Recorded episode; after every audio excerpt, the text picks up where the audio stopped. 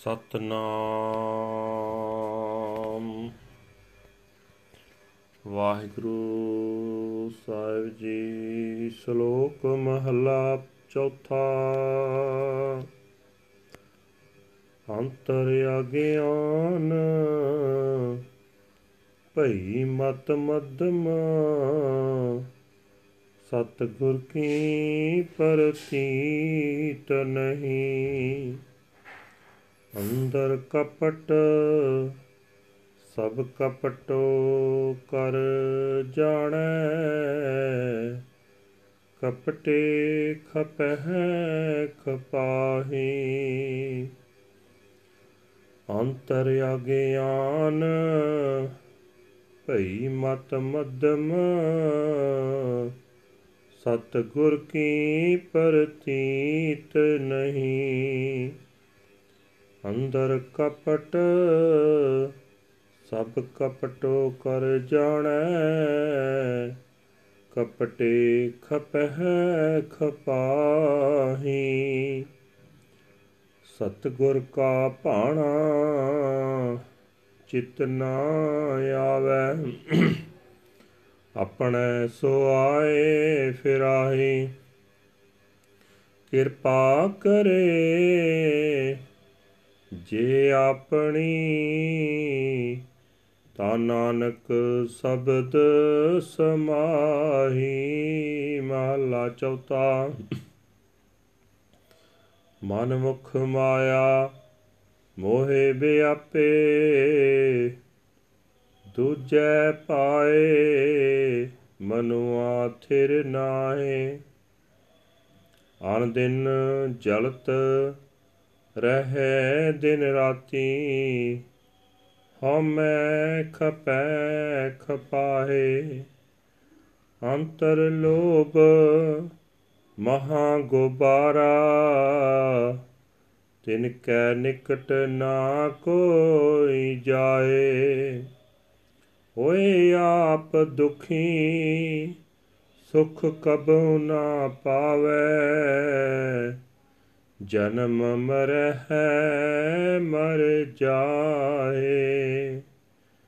ਨਾਨਕ ਬਖਸ਼ ਲਏ ਪ੍ਰਭ ਸਾਚਾ, ਜੇ ਗੁਰ ਚਰਣੀ ਚਿਤ ਲਾਹੇ ਪੌੜੀ। ਸੰਤ ਭਗਤ ਪਰਵਾਣ, ਜੋ ਪ੍ਰਭ ਪਾਇਆ ਸਈ ਵਿਚਖਣ ਜੰਤ ਜਿਨੀ ਹਰ ਧਿਆਇਆ।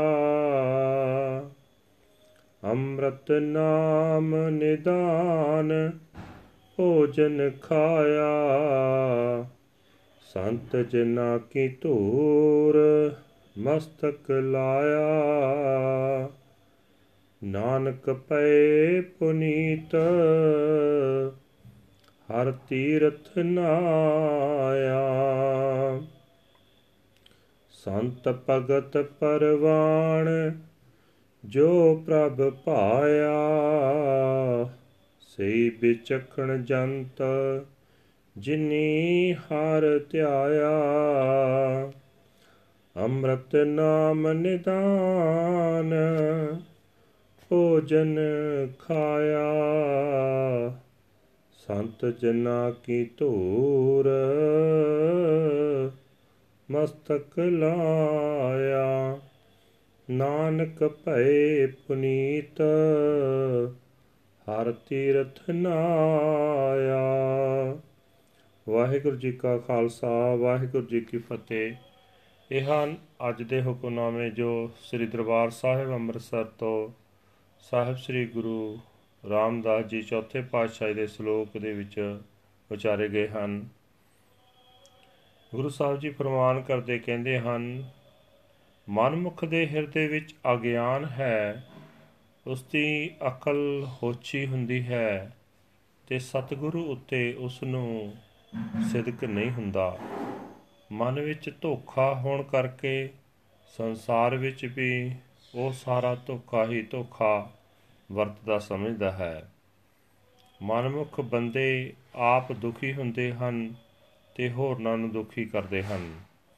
ਸਤਿਗੁਰੂ ਦਾ ਹੁਕਮ ਉਹਨਾਂ ਦੇ ਚਿੱਤ ਵਿੱਚ ਨਹੀਂ ਆਉਂਦਾ, ਭਾਵ ਭਾਣਾ ਨਹੀਂ ਮੰਨਦੇ ਤੇ ਆਪਣੀ ਗਰਜ ਦੇ ਪਿੱਛੇ ਭਟਕਦੇ ਫਿਰਦੇ ਹਨ। हे ਨਾਨਕ, ਜੇ ਹਰੀ ਆਪਣੀ ਮਿਹਰ ਕਰੇ, ਤਾਂ ਹੀ ਉਹ ਗੁਰੂ ਦੇ ਸ਼ਬਦ ਵਿੱਚ ਲੀਨ ਹੁੰਦੇ ਹਨ। ਮਾਇਆ ਦੇ ਮੋਹ ਵਿੱਚ ਗਰਸੇ ਹੋਏ ਮਨੁੱਖਾਂ ਦਾ ਮਨ ਮਾਇਆ ਦੇ ਪਿਆਰ ਵਿੱਚ ਇੱਕ ਥਾਂ ਨਹੀਂ ਟਿਕਦਾ। ਹਰ ਵੇਲੇ ਦਿਨ ਰਾਤ ਮਾਇਆ ਵਿੱਚ ਸੜਦੇ ਰਹਿੰਦੇ ਹਨ। ਅਹੰਕਾਰ ਵਿੱਚ ਆਪ ਦੁਖੀ ਹੁੰਦੇ ਹਨ, ਹੋਰਨਾਂ ਨੂੰ ਦੁਖੀ ਕਰਦੇ ਹਨ। ਉਹਨਾਂ ਦੇ ਅੰਦਰ ਲੋਭ ਰੂਪ ਵੱਡਾ ਹਨੇਰਾ ਹੁੰਦਾ ਕੋਈ ਮਨੁੱਖ ਉਹਨਾਂ ਦੇ ਨੇੜੇ ਨਹੀਂ ਟੁਕਦਾ, ਉਹ ਆਪਣੇ ਆਪ ਹੀ ਦੁਖੀ ਰਹਿੰਦੇ ਹਨ। ਕਦੇ ਸੁਖੀ ਨਹੀਂ ਹੁੰਦੇ, ਸਦਾ ਜੰਮਣ ਮਰਨ ਦੇ ਗੇੜ ਵਿੱਚ ਪਏ ਰਹਿੰਦੇ ਹਨ। हे ਨਾਨਕ, ਜੇ ਉਹ ਗੁਰੂ ਦੇ ਚਰਨਾਂ ਵਿੱਚ ਚਿੱਤ ਜੋੜਨ, ਤਾਂ ਸੱਚਾ ਹਰੀ ਉਹਨਾਂ ਨੂੰ ਬਖਸ਼ ਲਏ। ਜੋ ਮਨੁੱਖ ਪ੍ਰਭੂ ਨੂੰ ਪਿਆਰੇ ਹਨ, ਉਹ ਸੰਤ ਹਨ, ਭਗਤ ਹਨ, ਉਹੀ ਕਬੂਲ ਹਨ। ਉਹ ਮਨੁੱਖ ਸਿਆਣੇ ਹਨ, ਜੋ ਹਰੀ ਨਾਮ ਸਿਮਰਦੇ ਹਨ। ਆਤਮਿਕ ਜੀਵਨ ਦੇਣ ਵਾਲਾ ਨਾਮ ਖਜ਼ਾਨਾ ਰੂਪ ਭੋਜਨ ਖਾਂਦੇ ਹਨ ਤੇ ਸੰਤਾਂ ਦੀ ਚਰਨ ਧੂੜ ਆਪਣੇ ਮੱਥੇ ਤੇ ਲਾਉਂਦੇ ਹਨ। हे ਨਾਨਕ, ਇਹੋ ਜਿਹੇ ਮਨੁੱਖ ਹਰੀ ਦੇ ਭਜਨ ਰੂਪ ਤੀਰਥ ਤੇ ਨਹਾਉਂਦੇ ਹਨ ਤੇ ਪਵਿੱਤਰ ਹੋ ਜਾਂਦੇ ਹਨ। ਵਾਹਿਗੁਰੂ ਜੀ ਕਾ ਖਾਲਸਾ, ਵਾਹਿਗੁਰੂ ਜੀ ਕੀ ਫਤਿਹ। This is the today's hukamnama from Sri Darbar Sahib Amritsar and its uh, translation into Punjabi. Now we are going to translate into English. Salok fourth Mahal. This is the Salok uttered by our fourth Guru Guru Ramdas Ji. Guru Ramdas Ji explains he has spiritual ignorance within and his intellect is dull and dim. He does not place his faith in the true Guru. He has deceit within himself, and so he sees deception in all others. Through his deceptions, he is totally ruined. The true Guru's will does not enter into his consciousness, and so he wanders around pursuing his own interests. If he grants his grace, then Nanak is absorbed into the word of the Shabad. Fourth Mahal The self world Marmuks are engrossed in emotional attachment to Maya. In the love of duality, their minds are unsteady. Night and day they are burning, day and night they are totally ruined by their egotism. Within them is the total pitch darkness of greed, and no one even approaches them. They themselves are miserable and they never find peace. They are born only to die and die again. O Nanak, the true Lord God forgives those who focus their consciousness on the Guru's feet body. That saint, that devotee is acceptable who is loved by God. Those beings are wise who meditate on the Lord, they eat the food, the treasure of the ambrosial name, the name of the Lord.